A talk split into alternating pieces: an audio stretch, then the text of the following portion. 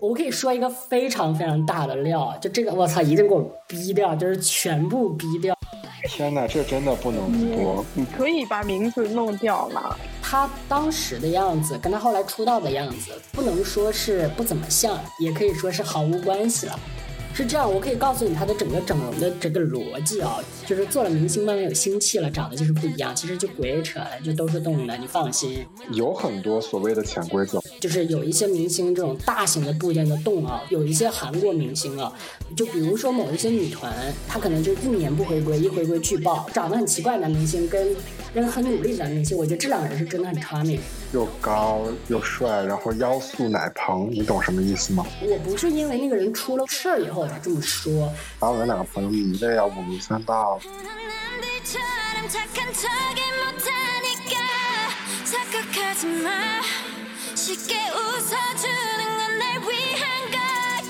大家好，我叫宝林，我今年二十岁了。我做播客的时候十九岁。大家好，我叫大 A，我今年二十九岁。欢迎收听我们的一九二九。今天我们来了一个嘉宾，他呢之前是在韩国做过练习生的，然后今天他就来跟我和宝林一起，我们来聊一聊关于他在韩国做练习生的一些经历和一些感受。然后今天我们这个嘉宾叫 Jessie，欢迎 Jessie。Jessie，你简单的介绍一下你自己吧。Hello，大家，Hello，宝林，我是之前大概未成年的时候，然后在韩国做过一段时间练习生，但是时间很短了，因为有这个练习生经历嘛，所以就一直跟这个 K-pop 整个 industry 就一直有一些密不可分的关系，有过一些 experience 吧，然后还有一些感受什么这样。那我很好奇一个问题，你当时为什么想去做练习生？是这样，就是第一是因为我家里面有人哦，在韩国务工，会觉得说当时哦，就可能我十几岁的时候，那个时候可能还一三一四年那个时候，然后韩国可能就相对于那个时候大陆嘛，就可能会稍微发达那么一丢丢，然后觉得可能去韩国的话就会有一个比较好的。前途，然后还有一个就觉得说小的时候吧，其实你也不会想到太多一些，比如说以后要去做什么呀，还有所谓什么娱乐圈啊、黑不黑暗啊什么这种，你会觉得说好像当时会如果有这么一个机会的话，就还不错，然后你觉得可以去试一试，然后如果能去做的话，觉得还蛮好的。而且其实你不太懂说那个里面到底有什么，整个 industry 到底是怎么来运行的嘛，或者整个行业到底是一个什么样的业态，然后你会觉得哎，做个明星好像还不错。就大家小的时候可能都会有过那样一个阶段吧，所以就觉得可能去了也会是一个比较好的选择。然后其实我当时可能过去的时候，国内的大众可能对于韩国的练习生啊什么这些文化，可能就还没有说那么的了解。其实过去的时候也是会觉得说，你好像就是已经出道了，或者就已经被选上做明星了，你只是说过去大概学习一下这种唱歌跳舞的技能，然后就随时准备着就已经。就 OK 了，所以其实很多东西就是还是不是很了解，然后加上年纪很小嘛，然后家里人就觉得说，哎，可能也就是一个暑假或者是可能一个寒假这样的时候过去，然后他也不会对这个真正这个这个行业到底是一个什么样子有一个比较清晰的了解吧，所以就那个时候其实没有想太多，然后就过去了。最主要的哦，就是小的时候人都会有一个就是。冥冥之中自己一定会做些什么事情，这个梦想，然后所以就会觉得，哎，我好像被选上了，然后要去别的国家当明星了，就觉得自己可能会变成一个什么神秘的东方女星吧，然后就总会觉得这种东西比较好，所以就是人家说 casting 试镜啊什么一些都通过了，然后你有这样一个 offer，然后他就会就觉得可以了。其实是这样，就是。第一是我们家里面有人已经在韩国有工作了嘛，所以就会了解说，哦，好像确实有这么一个东西。然后当时他们来中国来选人的时候呢，我家里面人也跟我讲了，然后就是说，哎，他们有这个选人，你要不要去看一下？然后我自己其实对这个东西没有说那么大的期待度，就是韩国比较火的团体啊，就那个时候可能刚出来比较久，就是大家都知道的那个，就东方四字团呢，还有就是。有我国某一男性成员的一些团体啊，就当时属于刚比较红的状态，就那个时候就会对这种东西就觉得还 OK，跟他们要做一样的行业，就还不错，然后就也没有抱什么太大期待，不会像现在的小朋友有的一些去选秀哦，就我知道的啊，他们就是已经就做好了充足的准备，就可能容的已经整好了那种过去的。就我当时就处于一个就过去试一下，然后人家刚好可能觉得条件也还 OK 不错，然后就。选上了，选上了之后跟我爸妈讲的时候，我爸妈也觉得，哎，因为那个时候其实蛮赶巧的，刚好赶上期末刚考完试，那个时候就没有什么事情，然后可能他们就觉得可能就一个寒假，就你们知道我们小的时候总去什么北京啊或者上海啊去参加那种新东方英语啊什么这种集训营什么这种，他们就觉得可能是这样的一种感觉，然后人家还免费让你去一次韩国，我就觉得那不错呀，那就可以，当时就大概是这样，然后就决定可以去了。就直接先问几个，就是大家最想知道的问题吧。一些做练习生累吗？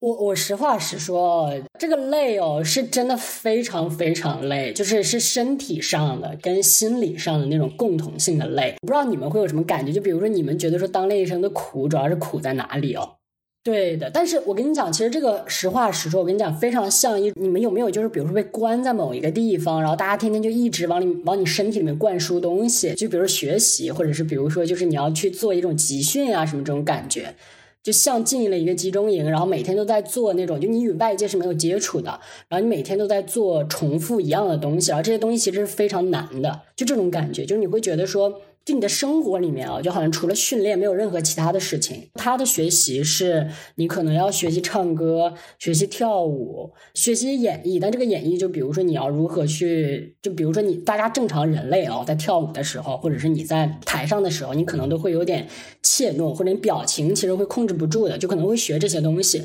就是你每一天都处于一个这样高负荷这种学习的状态，与外界是没有接触的。可能高中的时候，可能跟同学之间还会有那种比较好的，就是一点同学关系，互相鼓励。但是，当你同时一起跟你同时在一起经历这些的人，跟你其实没有那么强那种情感关系，然后你又没有说。怎么讲？就很想跟这些人有一个非常稳固的关系嘛。因为其实练习生在出道之前，大家都是有点类似于彼此有一些竞争关系的这种，其实还是压力蛮大的。但不会说彼此之间就是真的有什么特别每天就很明显的勾心斗角，倒不会了。但是就是确确实实，你你说同期的练习生之间关系会有多好吗？不一定。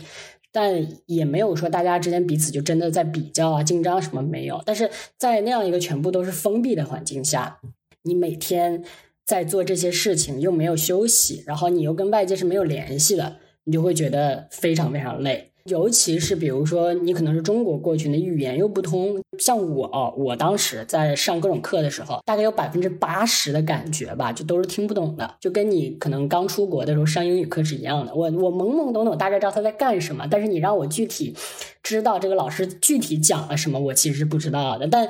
有一点比较好，就是说跳舞、唱歌这东西，你就是照葫芦画瓢也能搞个差不多。它不会像你真的学习那种知识啊什么，你真的听不懂，那就是完蛋。这种就你可能照着做也还 OK，但是整体下来，你就觉得在一个集中营里面天天做各种各样的训练，就觉得很很累吧。问一个辛辣刺激的问题好了，你们吃的好吗？伙食怎么样？我我有一说一啊，其实我觉得吃的还可以。我我真有看过很多那种所谓的就韩国那种就是什么。练习生回来做 idol 的，现在就是也还 OK，讲的那些 interview 啊，那讲的有点过于夸张啊，什么天天就吃不了多少东西啊，什么这种，那是真的没有。你想我去做练习生的时候，一三一四那个时候吧，就是那那个时候。饮食非常的健康，很科学，就每天有蒸玉米啊，然后就是蒸那种蔬菜沙拉呀，然后肉啊什么的相对会少一点，但是也不是说没有，但是确实他对饮食的管控是比较严格的，就你确实是没有办法吃在他们允许你吃饭的地方那种食堂，他会定期就我当时在的那个公司啊，他会定期就是比如说把练习生就是可能有的时候吃一顿好，他可能会指定到某一个餐厅里去吃。那个菜，他并不会像我们大家想象的韩。餐那么那么好吃，就相对来说它是偏健康一点的，就可能会喝一点什么鸡汤啊什么这种，确实是有的，但是但也没有说太差，就没有有一些国内明星回来了，说自己吃了很多苦，什么吃不上饭，每天泡菜，那是有点有点狗扯了。就苦也是蛮苦的啦，但也不至于说你吃都吃不上，这有点太夸张。他毕竟也是养的是爱豆，他养的也不是什么放羊娃、放牛娃。我想问一个问题，就是你大概坚持这种训练的时间坚持了多久？高强度的训练，我是只集中了三个月，就是我是真的认真做了三个月以后，就有点坚持不下去了。是这样，因为我们的暑假其实只有三个月，我自己的 perspective 就是说。哎，我可能做三个月，哎，我差不多我就我就可以出道了，这种感觉。直到我可能就是那那么累到三个月的时候哦，就是我才发现哦，这个东西离你出道或者真正当明星那还差挺远，我就已经有点打退堂鼓，坚持不下去了。然后我后来开始非常水的在做，就是做练习生，他倒不会说真的去那么让你每天到什么时间必须到，就你迟到啊、早退啊什么也是 OK 的，但是。呃同辈们会看在眼里，然后老师也会知道，就你你其实你这样做等于作死，你就把自己出道的路给断送了。但我当时就是暑假结束了，我也没有出道，我就有点想回去了。然后又因为我觉得吃也吃不好，睡也睡不好，然后。就不太 OK，我就觉得大不了不做了。然后，但当时我又是有一种，哎，我既然已经出来了，那回去岂不是有点丢人？那我再稍微坚持坚持，说不定就是，哎，我命好，就突然就出道。我还有这种期待啊，这种感觉。然后，所以就又吭哧瘪肚的又坚持了三个月。但这三个月的时候，就是已经处于一种半散养状态了。就那个时候，他们会有一个那种很专门的那种 slang 叫什么，就是那种词来说我，但是我已经忘记叫什么了。但是他们是有一个这样的东西的。然后，因为在韩国做练习生，他还有一些韩国。本地人是属于那种像我们走校生的那种，他正常也上学，然后他没事儿来一下，但那种年纪都相对来说比较小，十二年级到九年级之间的这样的人，然后他可能就是说也正常学校也学一学，他顺便把练习生就长得也不错，或者天先天条件也不错，然后他把这个练习生当做一个自己的爱好来做，但是你让他真的说不定要不要出道那不一定，但是很多从海外过来的人，因为其实我。在做练习生的时候，那个时候就已经有非常多的非中国的海外练习生，就包括日本的，包括泰国的呀，就确实非常多了。那个时候，然后他们就是真的是拼尽全力在练习，就真的有点孤注一掷在这上面的感觉了。就跟他们比，我就属于就是非常散漫的，但是。跟有一些在走读的那种韩国的那种人来说，我就其实相当于来说跟他们差不多。但是呢，他们会有一些比较好的先天优势，就比如说韩国的人，他可能出道的概率本来就大一点。还有就是他们年纪都会比我小很多，因为我被选进去可能就十五、十六左右，他们很多人在走读的是那种十二岁、十三岁的那种，所以他们相当于是还有更长的时间来做准备。但是跟我同级的就已经没有像我如此散漫的，就是懒猪了。十二岁真真的养成哎，有点养成的感觉。其实都还蛮小的。他这个练习生的体系哦，就我个人是觉得说还算是一个蛮完善的体系。就是你说他跟那种就是国内那些所谓的什么，就是我看过一些节目啊，就是就把大家圈在一个大通铺里面，然后每天去比赛啊什么这种，不是这个样子。他其实还是真的就像像一个 school 一样在培养一个人，不是说就是集训把你打造出来的那种。那我想问一下，你当时是有签约吗？就有什么合同之类？呃，我们是这样签，就一般来说，你做练习生的时候，先给你签个练习生的约，然后这个约其实就已经会限制你非常多的东西了。就比如说，你有一些人是签那种 exclusive 的约，就是你是独家在这个公司里面做练习生约，那这个约就非常非常的多。我签的也是这种，一般海外过来签的都是这种。有一些是非 exclusive 的约，他们那种就是有点类似于 training 的约，就相当于我在你这上个学，然后。Sometimes 就比如说那种演出的机会啊，你肯定是没有的，你就纯在这当来这读书的这种感觉。啊，这种的话，一般就是他们出道的几率也不大，然后甚至有一些课还是要交钱的。我们可以说一个非常非常大的料，就这个我操，一定给我逼掉，就是全部逼掉，就是。我们目前有一个国内的流量小生哦，流量就是原来是非常非常非常大的，就某一个 top 的那种，曾经应该算是我的前辈吧。但是他相对于来说，在练习生之中，可能就是做的比较优秀的，他可能就是已经 already 要去出道的那种。我个人觉得啊，在以韩国的整个标准来去看，是一个非常非常非常非常合格的练习生。所以我知道他出道了，然后我当时就觉得嗯很正常，他确实就应该出道。还有一。些人就是后来在国内非常非常红的，我是真的，其实实话实说，就是在练习阶段，这个圈子其实非常小。中国那些练习生，你无论就所有的那些乱七八糟公司加在一起，你大概也能认识个差不多。我可能就见过他一次，就还是处于那种就是。就哦，远远听说他也是，然后就别人说哎他也是中国人，但是我说我操我怎么不知道？就这种感觉，就他我是见过的，我只能说就是他当时的样子跟他后来出道的样子，不能说是不怎么像，也可以说是毫无关系了。他对，就是这个我是确实是有见过的，不能说是他他原来的样子跟现在的样子不怎么像，也只能说是毫无关系。他确实可能是换了个人，要不就可能就是我看到那个人不是他，他后来换了一个名字，这也是有可能的。有动一些手脚是吗？是这样，我可以告诉你他的整个整容的这个逻辑啊，就是说，其实你在做练习生的时候，理论上来说，除非你脸上有很大的硬伤，他否则是绝对不会动你的脸的，这点我敢保证。然后你在出道初期的时候啊，一般来说这个脸也不会给你大动，它的动法是这样的，就是说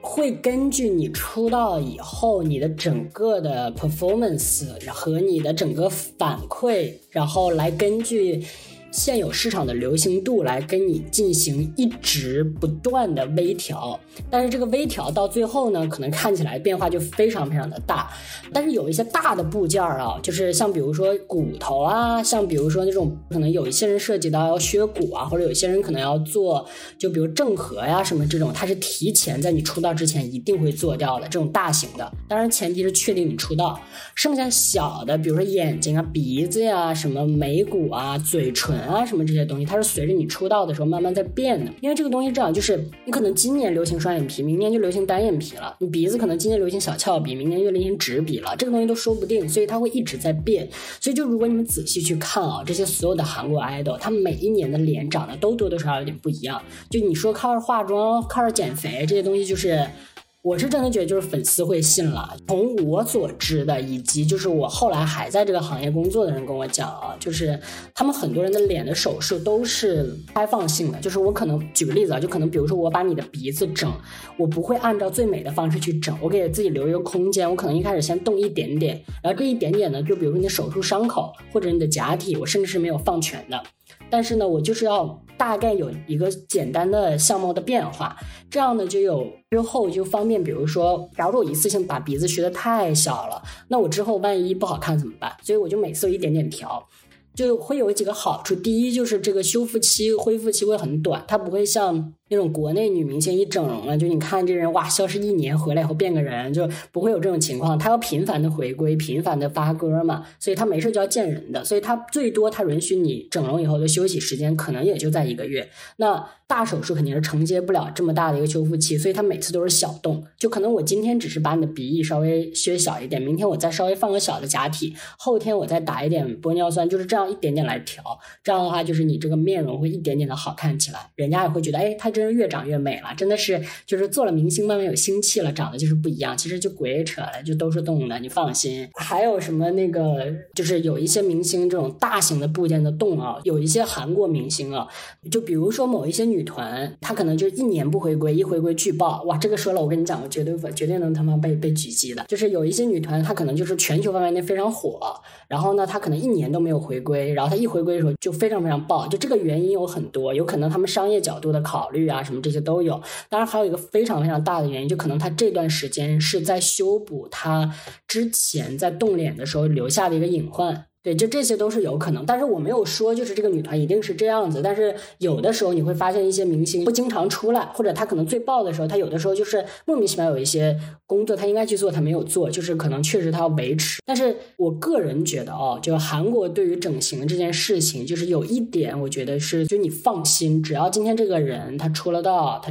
他就一定多多少少脸上动过，这个动就是都是我们会觉得的大动，就我们可能会觉得，比如说你你可能打个针啊什么这种东西算小动嘛，这种东西对他们来说可能就是维持，就他们觉得小动，就比如割双眼皮、做鼻子这些是小动，大动可能就是做骨头，就是一个人只要出道，他鼻子、眼睛是至少要小调一下的，然后你脸的轮廓肯定也是要动的，但是一般脸的轮廓都一定是在出道之前动完，然后他不会在出道的时候动，鼻子、眼睛是在不断变化的。你刚刚说的那个女团是全球知名的那个女团吗？我没有这么说，我没有这么说啊，就是我我我的意思是，有的时候会出现这种情况，大家可以考虑一下。maybe 是我一个很好的朋友跟我讲，他现在还在现有的这个现役女团里面工作。然后这个公司里面工作，他跟我说，就是有一些女团，比如说划水的情况啊，并不是因为说他们真的就是态度不认真。实话实说，这些韩国明星出道了以后，很少有态度不认真的，就是都非常非常认真。有一些情况是他们腿坏了，这个腿坏了的问题呢，就是并不是说他们跳舞太用力了，有一些就是可能他们要去做一些，比如说你的腿型不好看。其实你们知道，就是韩国人，因为他们。传统式的坐姿哦，是长期跪或者比如他们要盘腿嘛，就这个非常容易出现罗圈腿的问题，所以他们有时候为了矫正罗圈腿呢，其实会做一些比较极端的一些修复运动啊，或者是去做一些甚至做一些手术，这都是有的。甚至就比如说在腿上打一些这种瘦腿针，然后这些东西做过以后，你腿是有一段时间是真的就是发不了力。就比如说你有一些人说什么女团就大家一起踢腿啊什么，你要踢的一边齐啊，有些人不齐，就说这样划水啊什么，不是这样的，是有的人打过针，或者是你在修。复这个过程之中，你腿就是抬不了这么高，就你硬掰它也整不了这么高，他努力了他也整不了，就没有办法。他那段时间可能就是腿在一个恢复期，或者比如说有一些女团成员莫名其妙受伤啊什么这种，就就是因为可能他在调整身材的时候，有一些人比如说做了抽脂，他会有这个问题。当然这些就是都是都是我朋友讲，不是我说的，都是我朋友讲的。对，这是都是我朋友讲的。那我也比较好奇，就是你做练习生前后，你有动过一些什么吗？微调一些什么？我其实，在刚进去的时候就被他们说要去做双眼皮。我当时就是去的时候也确实做了，然后我当时做的时候，就是还有给我做过非常多的设计的方案，但是这些都没有动，都没有确实做。唯一就是说，他们想去做的就是说，先把眼睛做掉，因为是这样，就你年纪小的时候，先来做这个双眼皮。等你出道的时候，就在同辈可能刚做过的这些夸张的里面看来就没有说那么夸张。但我个人感觉啊，就是他们给他给我做的还是是有点夸张的。然后，但是剩下比如说骨头啊，任何人的鼻子哦，我是觉得可能都是需要做一下，因为你其实亚洲人不可能长出那么完美的鼻子，就可能都要做。他有说去 propose 我要把做鼻子，但都没有马上去执行。然后我同时也把这件事情就没有同意。然后剩下骨头啊什么这些我是没有做过的，就唯一做过就是眼睛，但是。我是知道眼睛大概是每一个人都一定会去做的，就包括我们现在去看那些韩国 idol 的眼睛啊，就是除非有一些是真的单眼皮 idol，他可能是完全没有做，因为他刚好长得就 OK，就他那个脸型配合他眼睛 OK，否则大部分你要想长得精致，你是一定要做眼睛的。眼睛，我个人感觉其实就还好，我有看过，就是有一些练习生临出道之前要去做骨头的那种，就是还蛮吓人的，其实。就出来以后的样子还蛮吓人的，绝对调，就是眼睛这个东西，我可以说是绝对要调的，这个是，但是。也有例外，有些人眼睛长得真的非常好看，就不用调。我倒是知道有一个女 idol，她是确确实实完完全全没有动过的，就是这个脸就是原装自然脸，到现在都没有动过。她现在依然比较火。她当时就是也是她也是中国人，然后当时是那种空降出道的一个人，就当时可能同辈的练习生之中也是有中国人的。本来出道组是另外一个中国女生，但是她出现以后，就从各方面条件来说都是最适合出道的，然后加上她的年纪可能又比同团的人大。一点，所以他当时就是直接出道了。然后他是所有的，就只要是我们中国过去做韩国练习生，都说他是完全没有动过的，就他确确实实从来都没有动过的。他真的就长那么好看，然后他。他可能就出道的时候最美的，但他们整个团哦，就变脸天团，就所有整个团除了他以外，所有的人都在一直变脸，所以变着变着吧，他就变成那个最不好看的了，别人都变得好看了。尤其他们团里有一个，就那种韩国的那种颜值担当，好多那种就是人就是说什么那种高冷脸呀，什么淡颜呀，或者什么就那种会第一个想到那个女的，就那个女的，我跟你讲，韩国的。就 A 姓女星，就她简直就是，她就真的是变头天后。我个人觉得，就是因为她跟她姐姐两个人，就是都是没少动的。天呐，这个天然美女她回国发展了吗？由于本期的内容实在是太长了，所以我们把这期分为了上下集，请大家持续关注哦。